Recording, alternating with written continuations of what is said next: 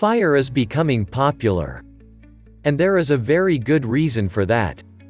Everyone wants to attain financial independence and retire early. So, get ready to learn everything about this movement. What is FIRE? When someone mentions retirement, you automatically think of people aged 50 or 60. This is what you are used to. People striving for FIRE, however, retire earlier, in their 40s, 30s, or even 20s. It is easy to dismiss FIRE, especially if you don't make much money. Take the example of someone making about $35,000 a year. Also, assume that they have a huge student loan debt. How can someone like this retire early? Well, be patient. You will know shortly.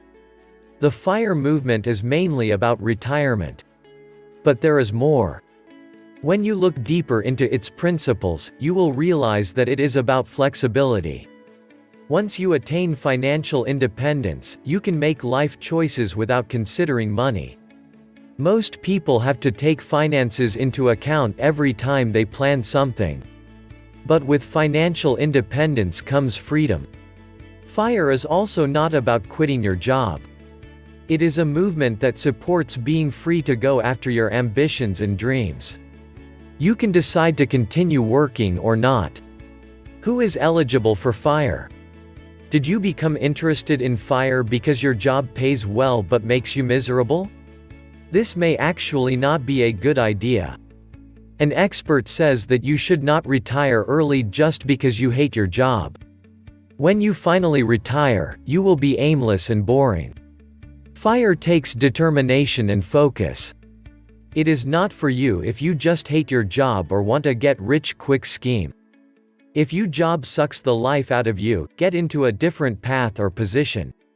That said, a good number of people believe that any person can achieve fire. They argue that, if you can't it is your fault, you need to cut back more expenses or save more.